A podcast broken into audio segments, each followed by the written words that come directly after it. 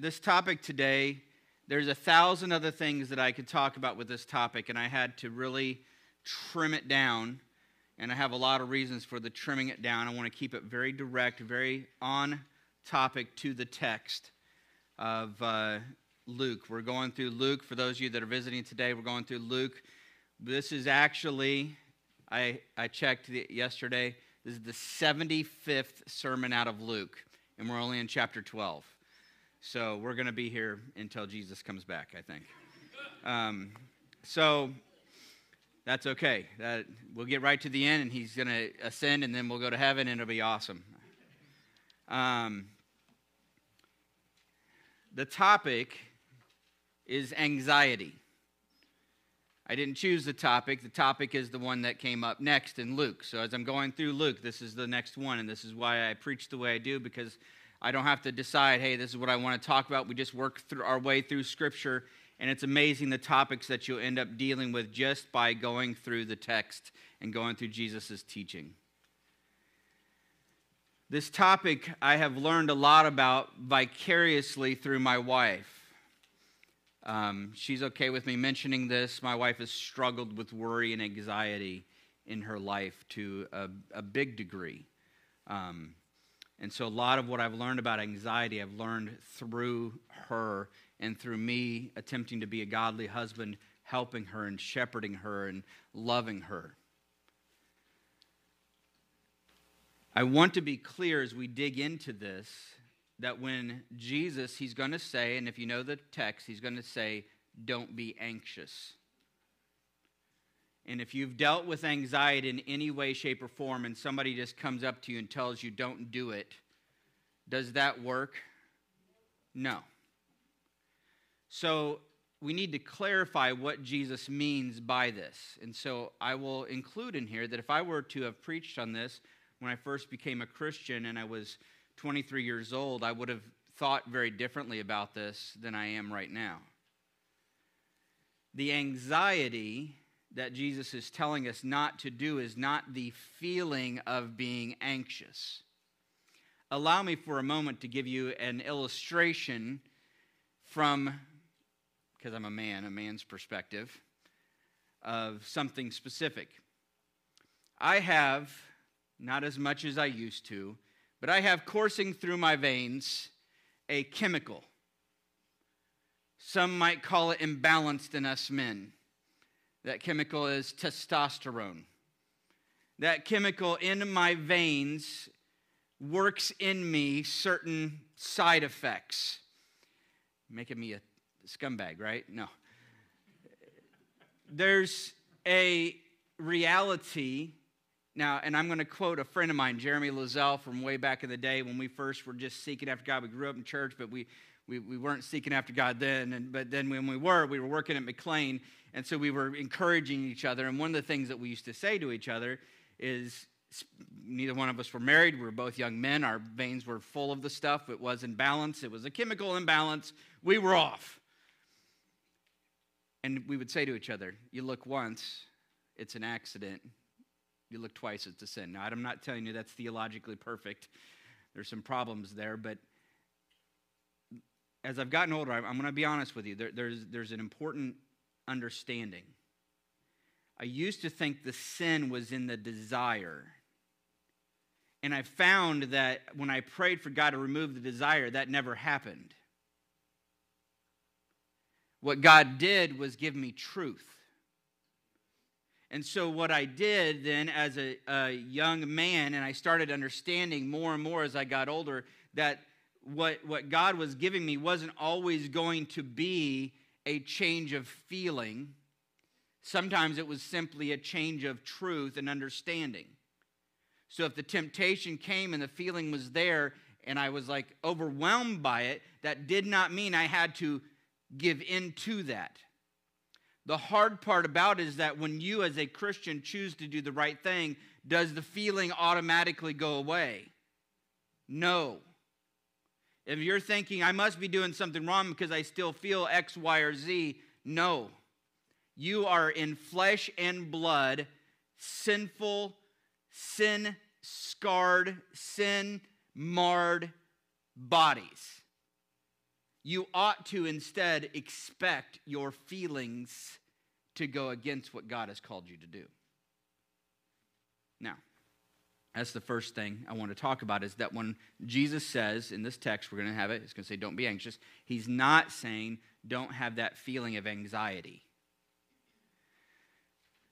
You may be called to, in the middle of those feelings of anxiety, called to not dwell in that. The same way a guy in his feelings of lust might be called to not look. Right? Okay. That's the first thing. The second thing, well, I may save that one. Let's get into the text because I could I could go off on this for a, a long time. There, there's so much that I, in fact, I think this probably deserves an entire time of teaching. We live in a very anxiety-ridden world. Um, in fact, I think Paul, one of you, the the set, don't you have one that you're going to be doing? Paul, the, the, we got two pastors here. For those of you who know, we got me and then we got the smart pastor, and um, uh, so Paul. Paul has, we're done with our catechism in Sunday school, and he's going to be, he's got some teaching topics he's going to be doing at some point. Well, I saw on his list of things that he's got, he's going to be teaching on this. And um, I'm not trying to build him up necessarily right now, but I am saying that the Bible has a lot to offer about dealing with this. And I'm going to get the very, very brief essence of it. Um, Paul, I think when you dig into that one, I don't know if you're when you're going to do it, but we'll we'll let you know. Um, if you struggle with anxiety, struggle with these things, Paul's an excellent counselor. My wife is an amazing counselor. My wife counsels on that from that perspective of having dealt with it as well. Um, and so, if you struggle with these things, there's much, much hope in the Scripture. Okay. What I'd like to give you today in this text and I'm going to try to go as quickly as I can through these things. When you're in those moments of anxiety, if, and I, this is again something I've learned through my wife, if I tried to break into a long, elaborate theological explanation of why she ought not to worry, I would lose her immediately. And if you've ever been in anxiety and you've ever struggled with being anxious or being worried about something, you have recognized that when somebody starts talking, if they say more than 10 words, they might lose you. Right? You don't want a big long explanation. And so I've broken this down and I did this purposely. There's every single point that I have today could have its own time of talking about it. But I thought, you know what? I'm going to treat this today like a series of have you ever gone to the door and you got to go to the bathroom and you go up to the door and you're like, you got a key ring and you, you can't remember which key it is and you're like, this one, no, no, it's this one, no, it's this one, no. That, okay, so sometimes when you're in the middle of the worry and the anxiety, I want to suggest to you that each and every one of these verses could be a different little key. And I would even recommend to you possibly getting a bunch of three by five cards and putting each one on a card. And if you struggle with this, and you go, Oh, I'm getting worried, pull it out and look at the first one. If that didn't help, go to the next one. That didn't help, go to the next one.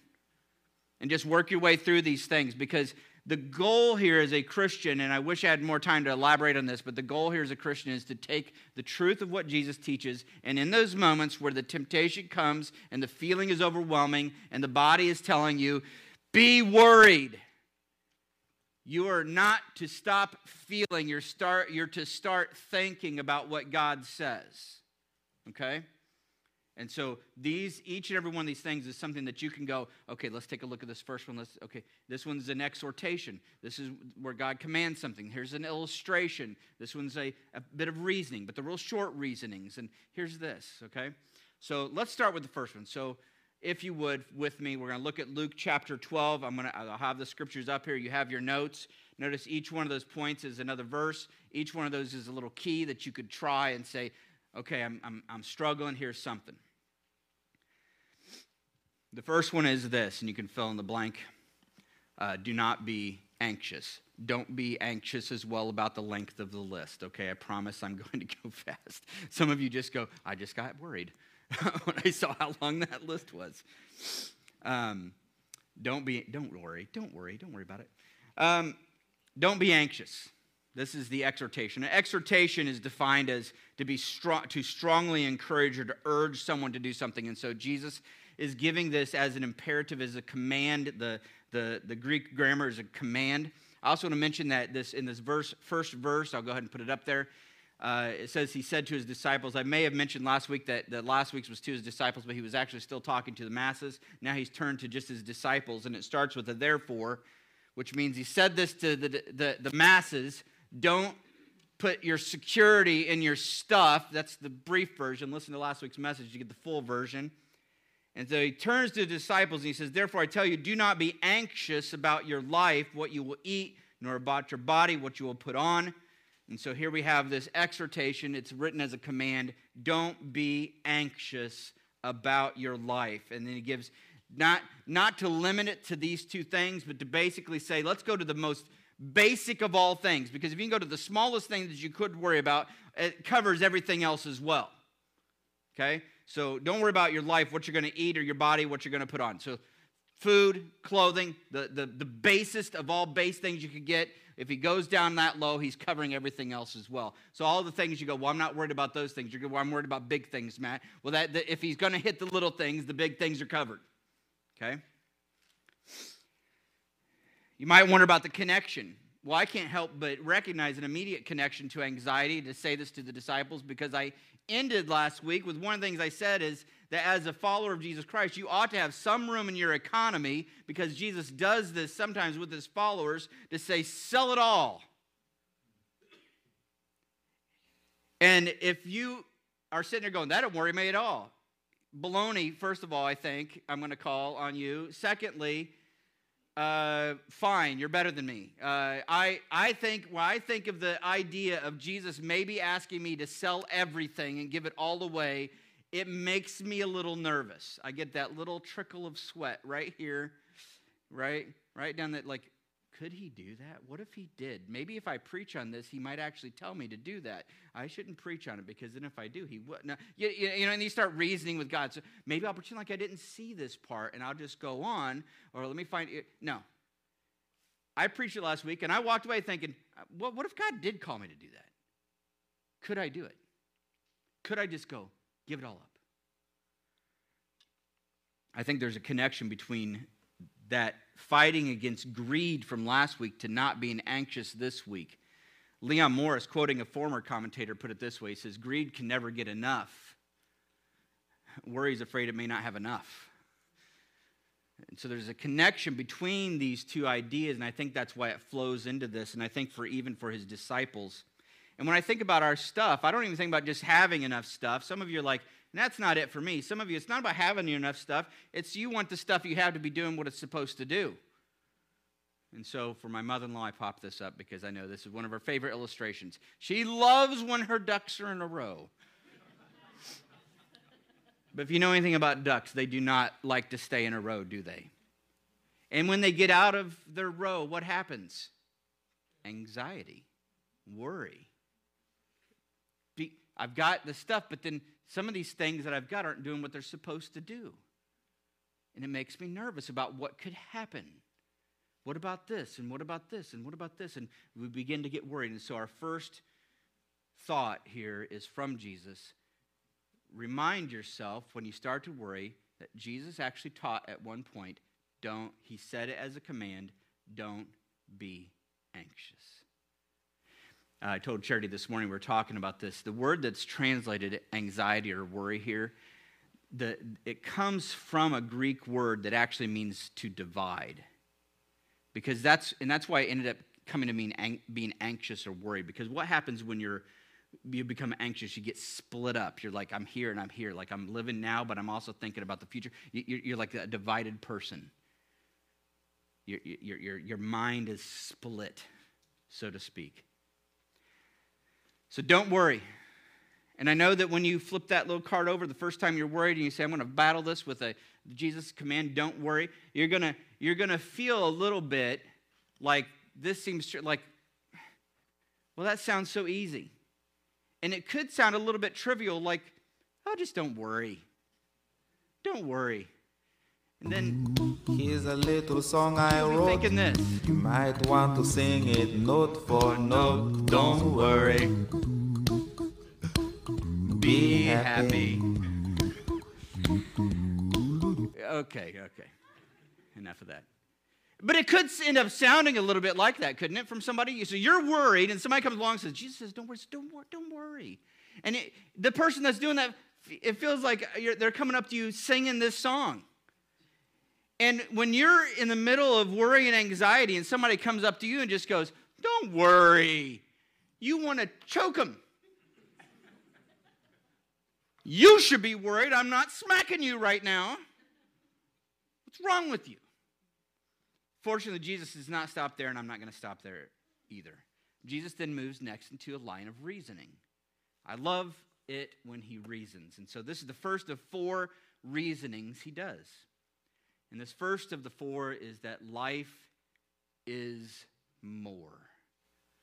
Whatever it is you're worried about, life is not wrapped up in. Whatever those things are, life is not wrapped up in those things. Life is more. Let's listen to Jesus' words. Again, he goes with the basest of things we could worry about. Verse 23 Life is more than food, the body is more than clothing. Life is more than these things. This is stated proverbially, proverbially like by, I can't even say that word. It's a proverb by Jesus. Darrell Bock on this says the point seems to be that since there is more to life than food and clothing, to be overly concerned with them is to miss life's important concern, which is what? A relationship with God. This, that's, that's where it's at. And so in those moments, you're worried about what about eh, if I, this happens? Like this is a good opportunity. say life is more. What's the what's and maybe you may need to write underneath it. What is it about? What is my life about? It's about my relationship with the Father.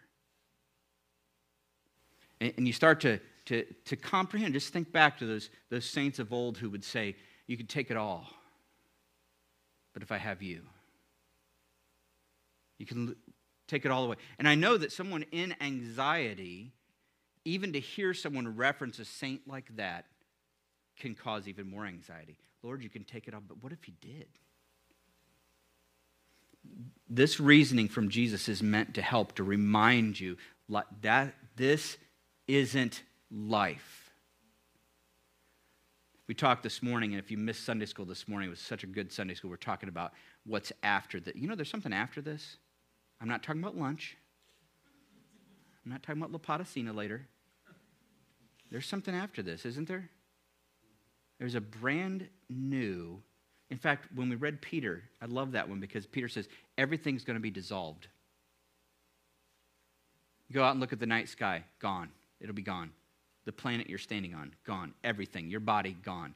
And there's going to be a new body given to those who have followed after Christ and a new earth, a new sky above. Everything will be made new. That's life.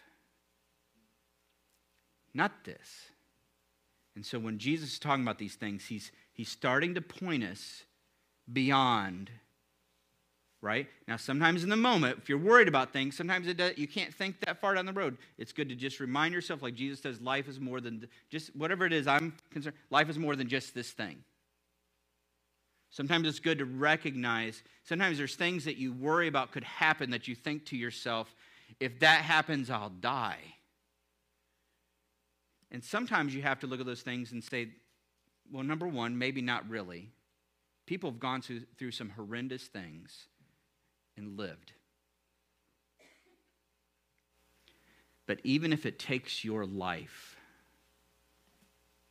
this isn't the final life. There's a new life waiting.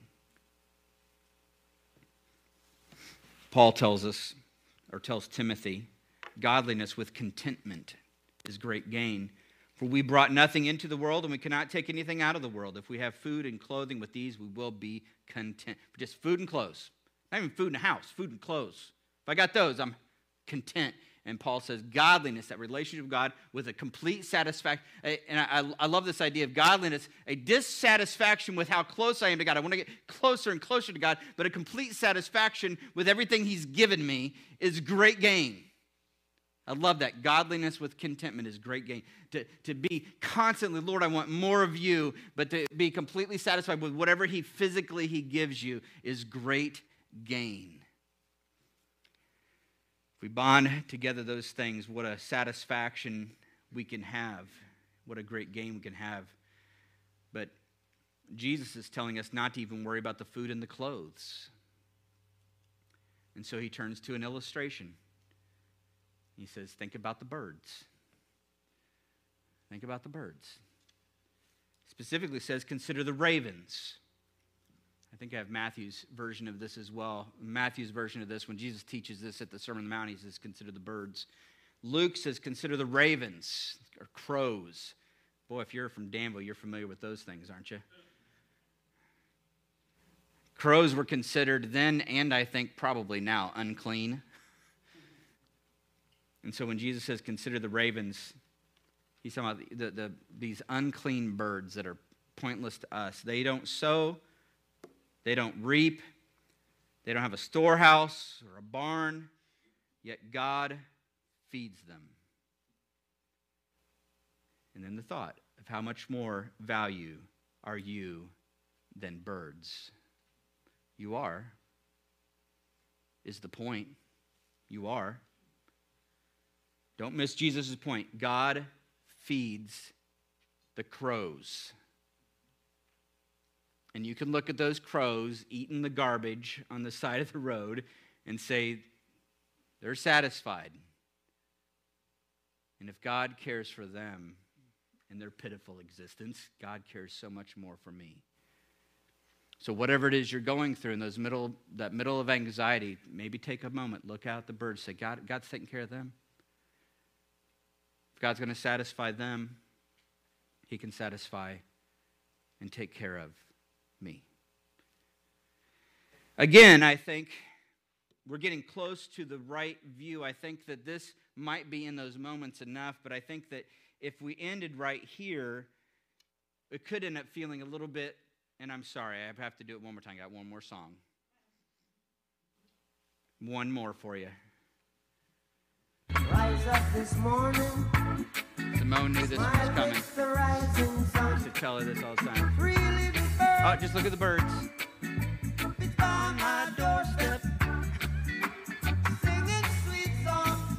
Oh, I have to play a little bit more. One more second. Wait, ready for the chorus? If you know it, sing it. You Christians should know this.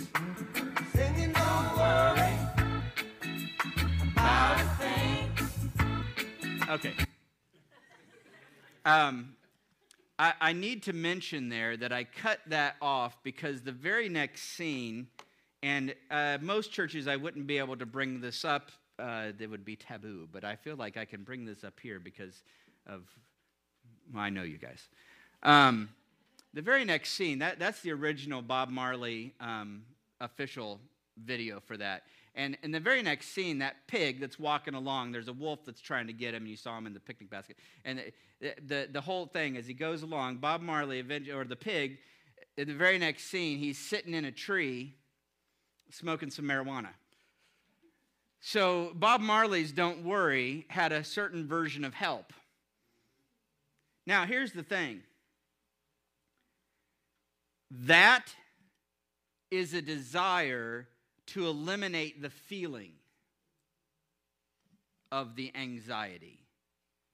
But it does not have a lasting and it doesn't have a godly effect.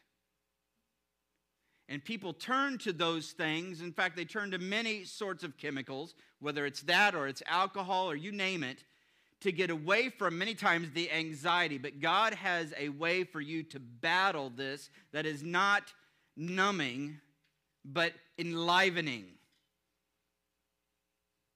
Life is more.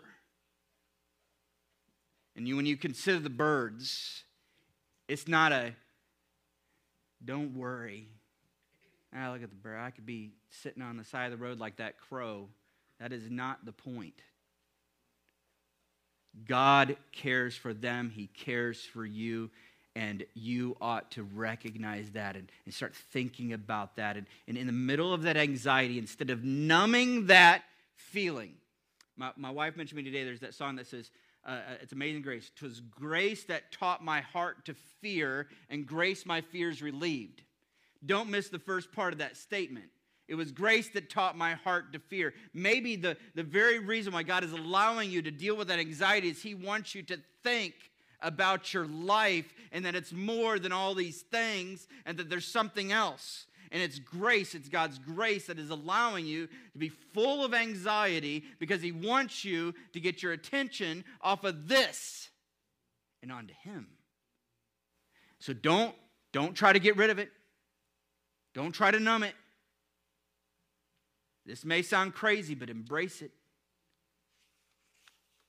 Embrace it. God, I'll feel this way as long as you need me to feel. Let me feel this way as long as I need to feel so I can learn to depend on you.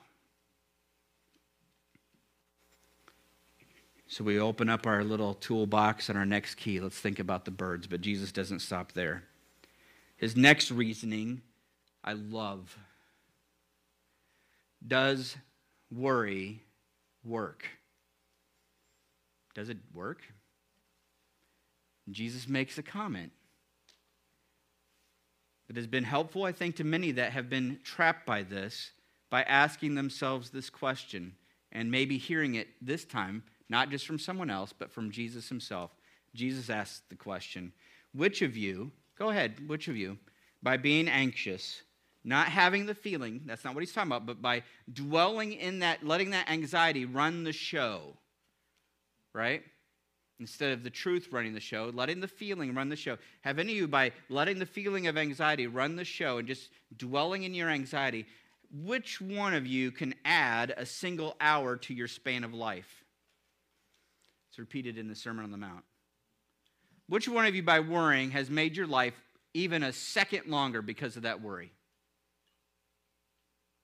Well, what's the, it's a rhetorical question, so what's the answer? Nobody. I would propose that, in fact, the opposite is true. There's an increased mortality rate with those given to anxiety. I would say, suggest that not only that you can you not add to your life by worry, in fact, you decrease your lifespan through worry. The study has shown it. It doesn't do good things to your body in dwelling in those things. And I know that you can't just go, I just can't turn that off. You're right. But embrace what God has allowed you to feel, to turn, allow that to take your time, to turn your heart to Him. Lord, what do you want me to learn from this? I'm, I'm worried about all these things. Let, let this be a prompt for me to think about eternal things and to think about you. This worry that I'm doing, this worry that I'm giving into, as I give into it, it is not accomplishing anything. And so he moves to his next point of reasoning in the very next verse. Since worry doesn't work, right? Since it doesn't work, what's the obvious thing to do? Don't do it. If then you're not able to do as small a thing as that, just add an hour. Can you worry and just add one hour? Since you can't do that, Jesus says, why are you anxious about the rest? Again, not the feeling, but what you do with that feeling. So you're tempted to be anxious, you're tempted to be worried. There's things happening in your life. What about this? Maybe maybe all it was was sitting down and watching the news for an hour. That can make you worried, can it? You know what else makes me worried? Talking to kids. Right? Mr. Greenhall's laughing. Right, Mr. Mr. Mr. Mr. Wilson? He, works at high school. Too. Right? I know. You, you talk to some kids and you go, oh my, this is our future. and it can make you worried. When they can't add two plus two and they need to grab a calculator to do that, you go, oh my. It's going to be a rough year. Yes. So, so true. So true. You know, there's a thousand things that can, can spark that anxiety. Now, I would recommend maybe if you know that that does that, stop watching the news. Or well, I can't stop talking to kids, but uh, there's things that you may have. I'm just going to avoid that because I know it, it works me in that direction anyway. But Jesus says, in the end, when it happens, when you're faced with it, here's this next one and this flip that next card over and go, since it doesn't work, why do it? Why, why am I doing this? Why am I focusing on this? For my wife, I know that one of the things that helped her immensely, the way this played out in a practical way, is she would be at home, and this is when our kids were little, and she'd be at home and the anxiety was there. But what she would do is make them supper. What, what, you know what she's doing in that moment? She's saying, My anxiety says, go lay down in bed and dwell on this. But I know the right thing for me to do in this moment, my kids are hungry. I should go make supper. And I always appreciated that, right? I wanted to reward her um, efforts of making supper by enjoying it as much as possible. Um, but, but what was happening in those moments and this is what it looks like on a, in a practical basis, is that sometimes what it looks like, it looks as simple as doing those things. Caring for the people around you. What could I do right now that's caring for somebody else than myself?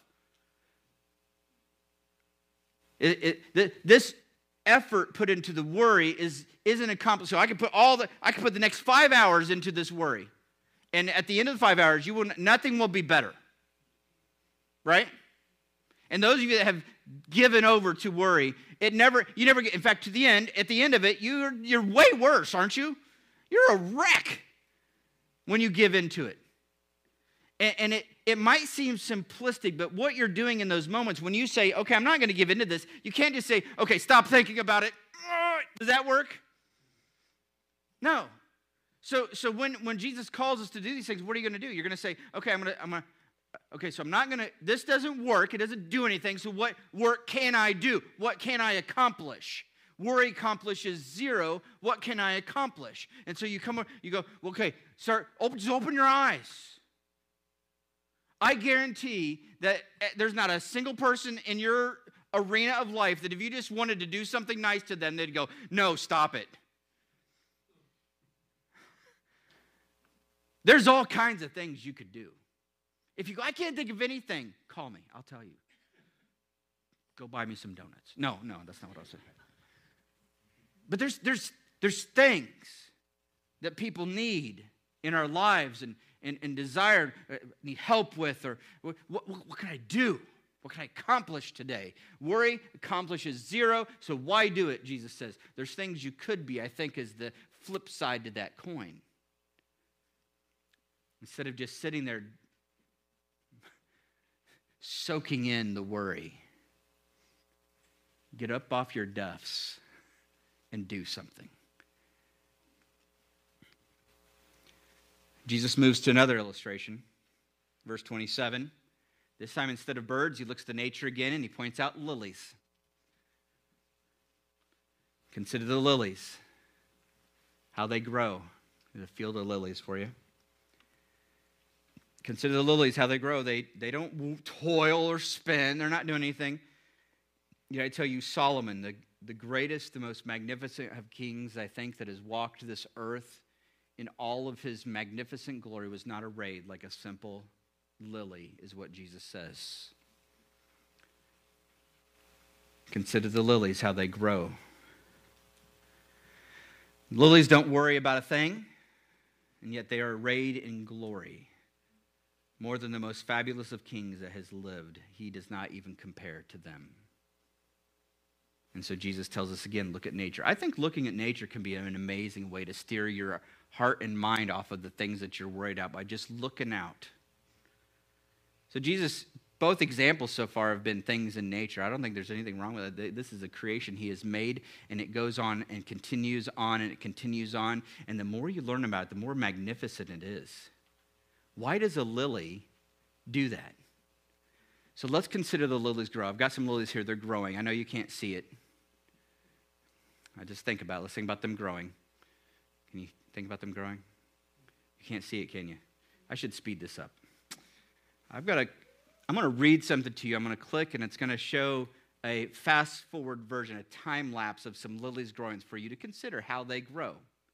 Now, before I do that, I want to mention that every little aspect of how that lily goes is written in a code that God wrote and put in every single one of the cells of that plant.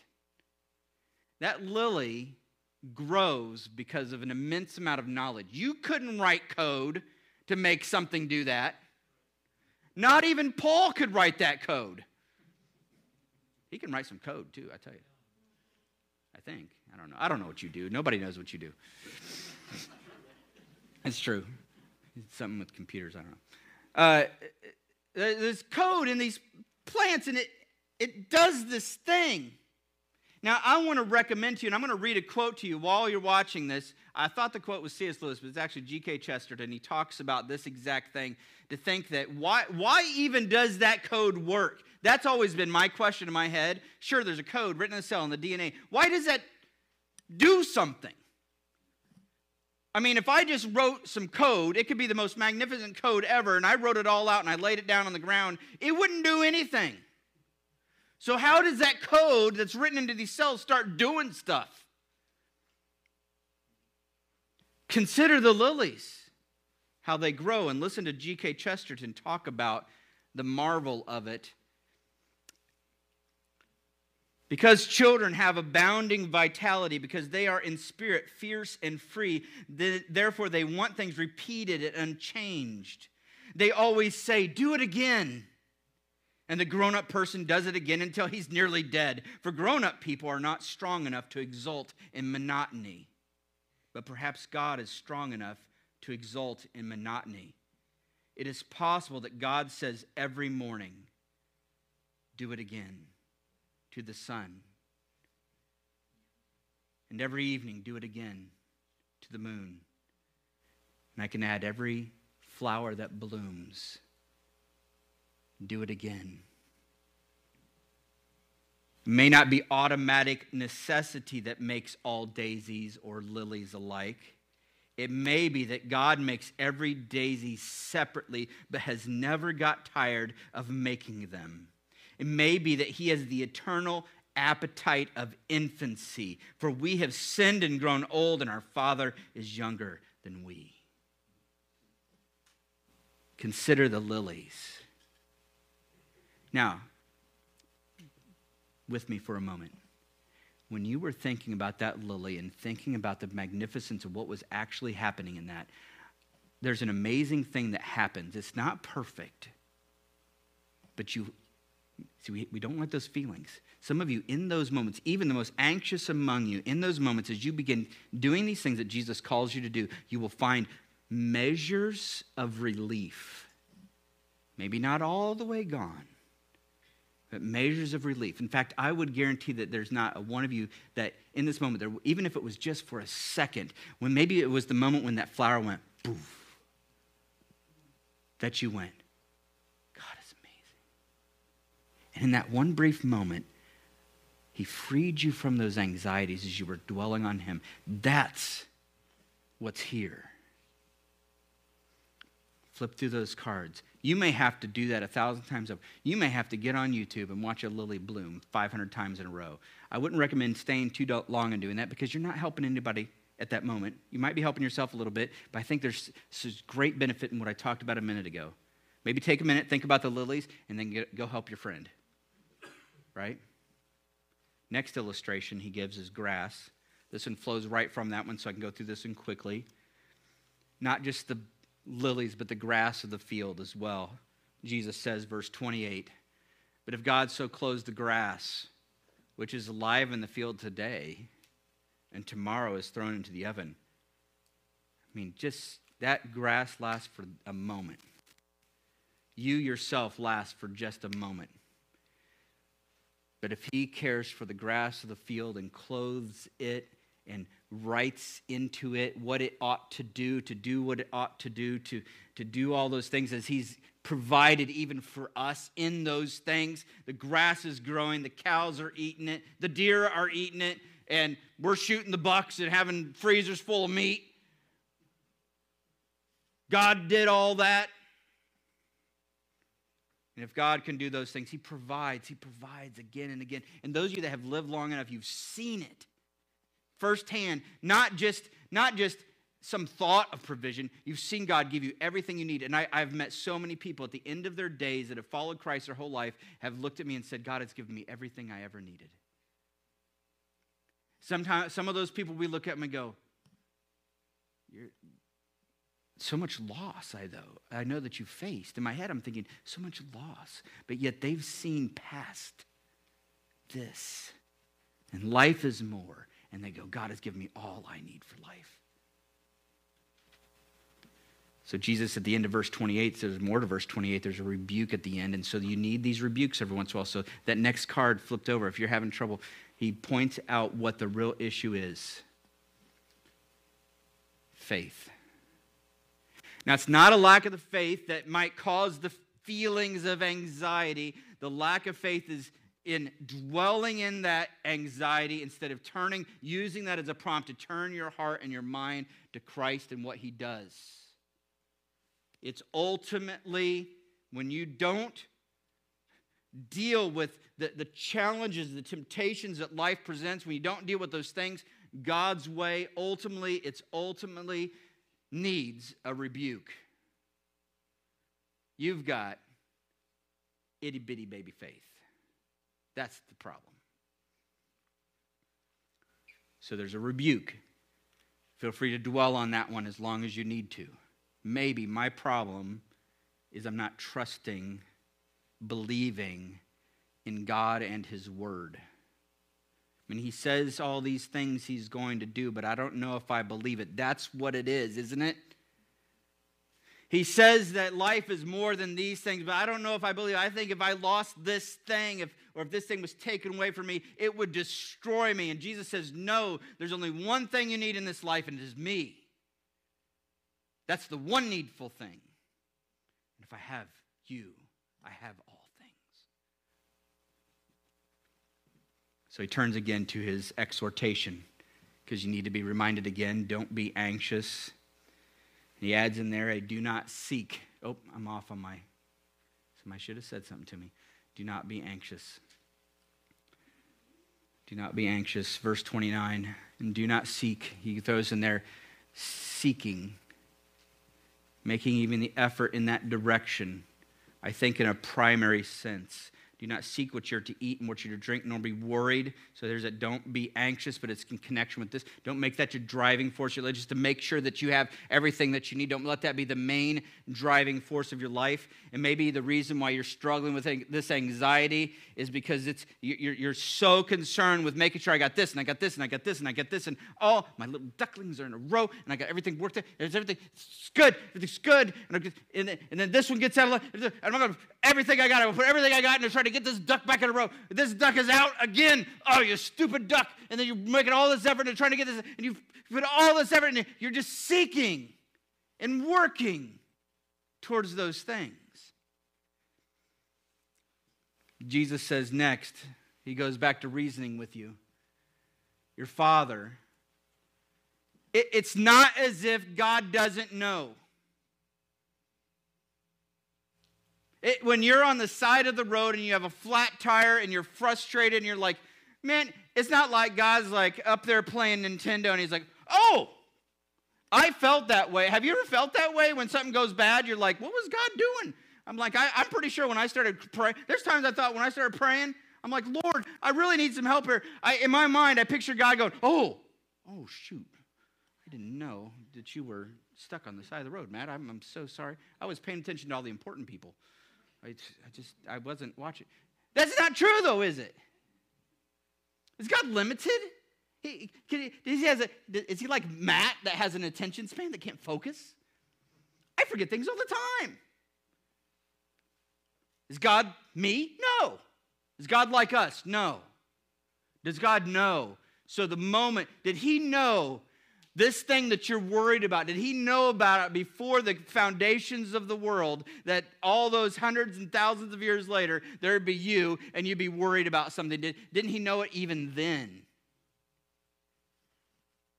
Verse 30 all the nations of the world, the, the whole world is efforting themselves and making sure we got all we need. And Jesus is saying, My disciples ought not to be that way. Your father, you have a father that knows. He's not like an earthly father. He's the great heavenly father that all fathers ought to model their lives after. He is Father God. And he always knows your needs. And so, in the middle of that worry, maybe you'll get to this one. Maybe this will be the one that unlocks that door a little bit and brings a measure of relief. God, you already know. Maybe just dwell on that one for a little while.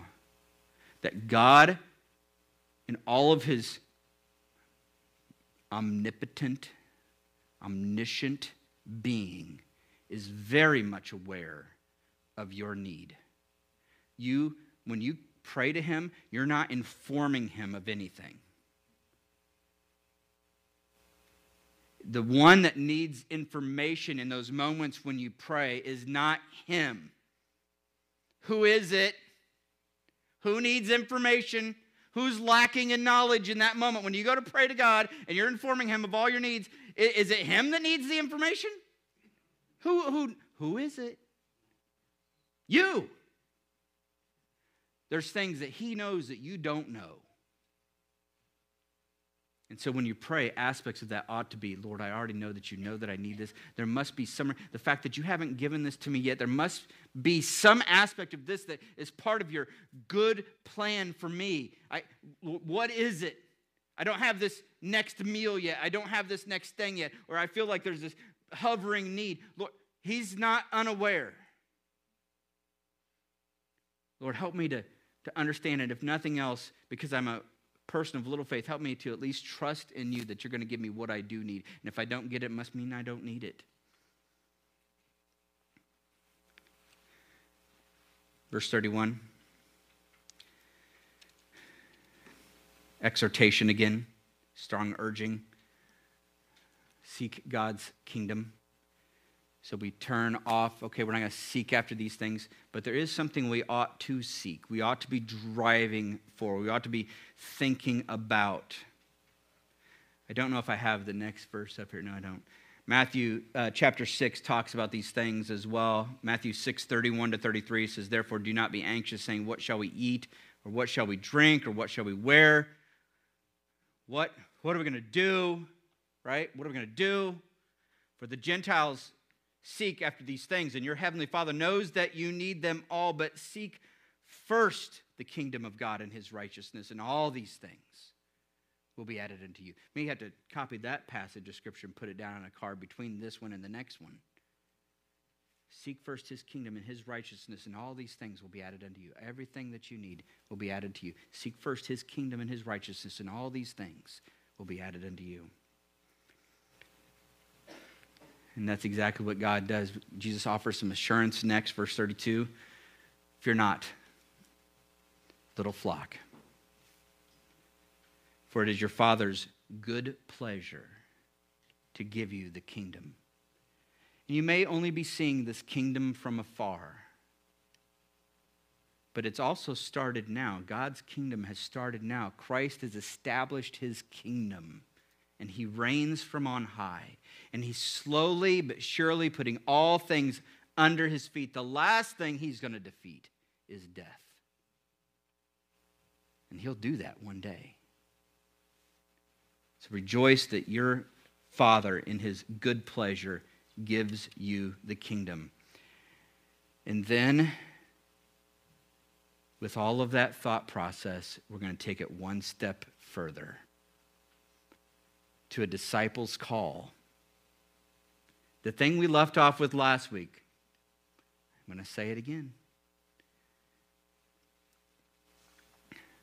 God may have for you, and I'm going to recommend this. Last week I threw in there, I said, in, in, in, in your economy, there ought to be room for this. I would say this week that every single one of us ought to have some version or level of this going on sacrificial giving of what we have ought to be a part of every single one of us as his disciples. So, to his disciples, he says this, and it's going to scare you sell your possessions, provide yourselves with money.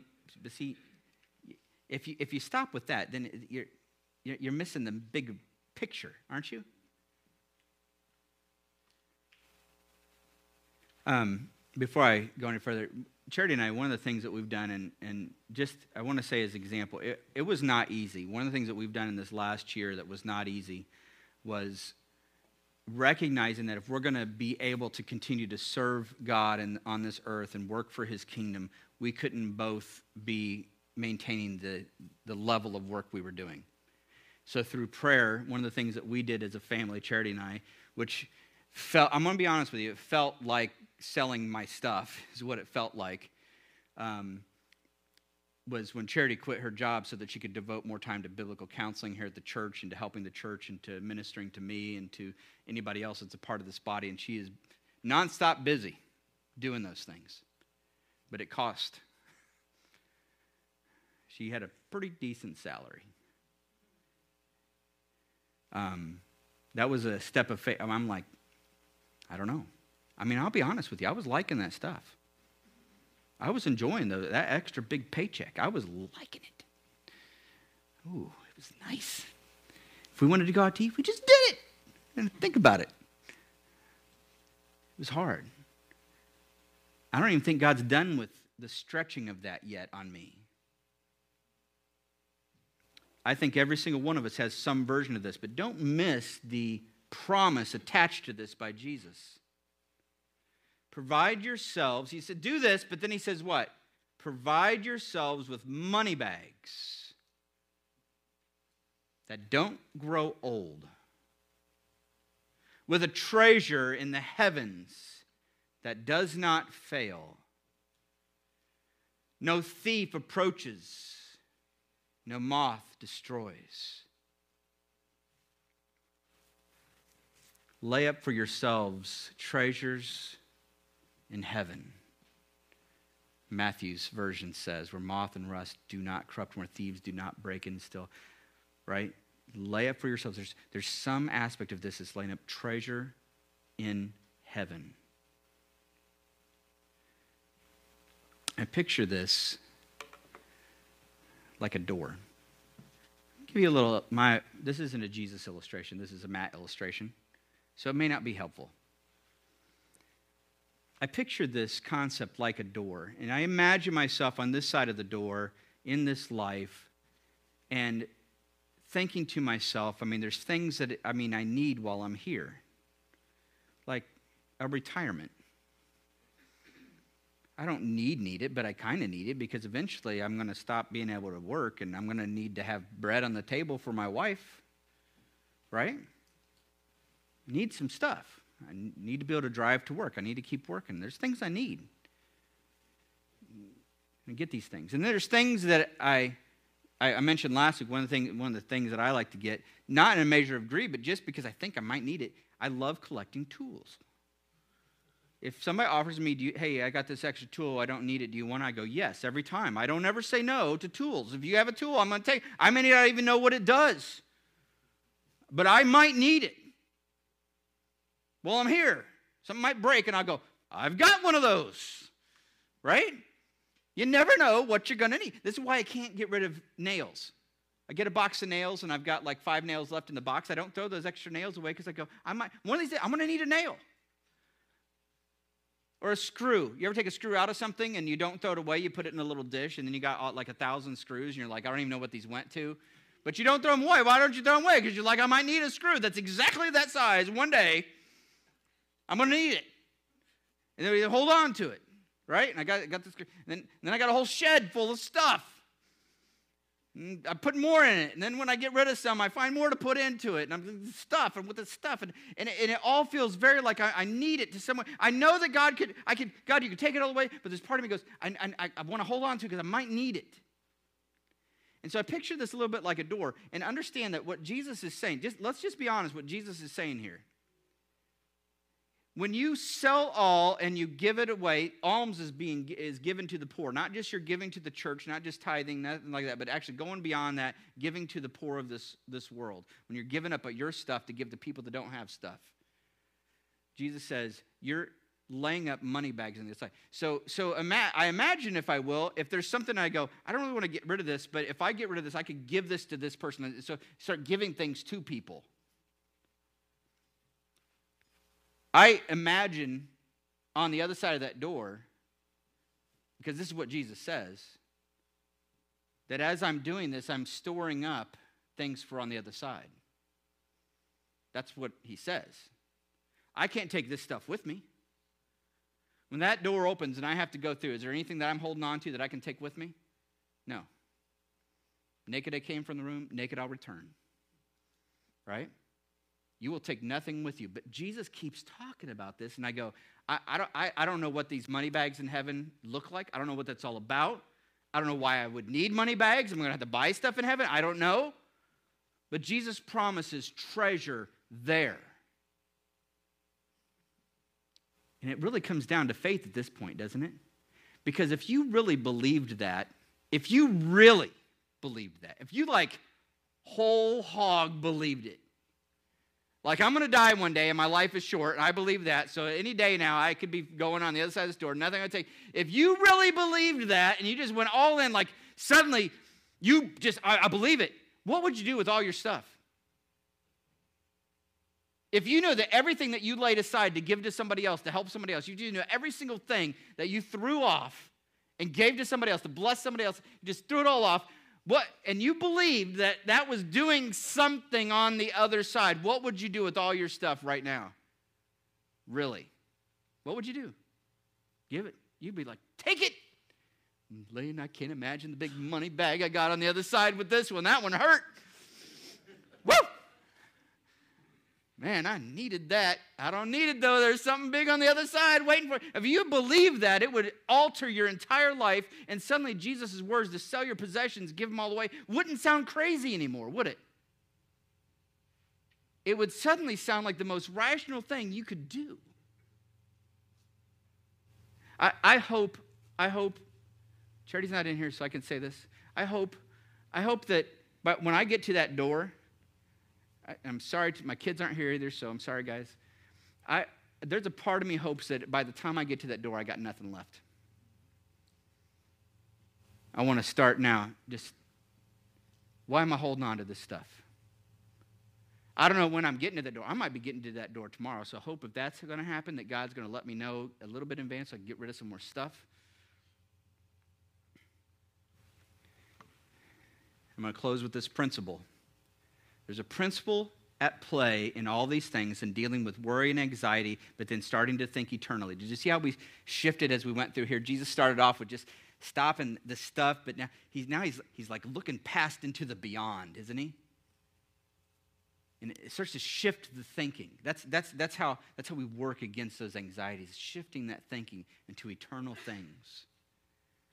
But there's a principle at play here. And this is right at the very heart of you as you deal with your anxiety, you deal with your worry. You will not be free of it. I hate to break it to you. You might do every single one of these things every single day and wake up tomorrow with the feeling of anxiety again. But a true child of God, a follower of Jesus Christ, will say, God, if you let me have that every day for the rest of my life, I will still choose you. I will fight it till the day I die. My question for you, God, is not to remove but help me simply be faithful. Because there's a principle. The treasure, what you treasure, what you value, reveals where your heart is at. And if the thought Let's take it all the way out here. Let's have Jesus say it. For where your treasure is, there will your heart be. You look for your treasure, you're looking for your treasure, you find your treasure. There's my treasure. You look in the box, guess what's going to be sitting there? Your heart. That's what Jesus says. The thing that you treasure shows you where your heart is. And if you are sitting there today and you're going, man, the thought of getting rid of my stuff, of not having anything, the thought of God taking it away from me is horrendous. The thought of not having my stuff is terrible. Then I'm telling you right now, your heart is in the wrong place. You ought to be ready and willing to say, Lord, if you want to take it all away, take it all away. In fact, I would recommend to you, if you're sitting here today and but going, but Lord, I, I have my, my, my claws are in my stuff and I'm having a hard time just letting it go. I would recommend to you that you might start praying, Lord, take it. I'd rather you take it away and let me be with you one day than for me to have the world and lose my soul. So, God, if so be, if I'm really, if my heart is here and treasuring this, then God, it scares me to death, but would you just take it away? Leave me destitute if need be. If that's what it takes for me to treasure you above all things, then do it. If this stuff is distracting me, if these things are distracting me, if I'm finding my security in this stuff and not in you, Lord, if that's the case, Lord, please eliminate it. Take it away. Burn it to the ground. Wipe me out. If the end result is I have treasure in heaven and I value you above all things. I went long. We do have communion. I would like to recommend, I know, I know it's long, and I know you're sitting there going, I had things I wanted to do. Sorry. Um, I think you might, because we live in this country, you might need to do some reflecting on your stuff as opposed to God. And so I'm going to have Paul come up. He's going to lead us through communion. He's going to have a time in there where he wants you to reflect as you do that, I would recommend taking these passages and maybe even getting your Bible out and looking at Luke chapter 12, verses 22 to 34.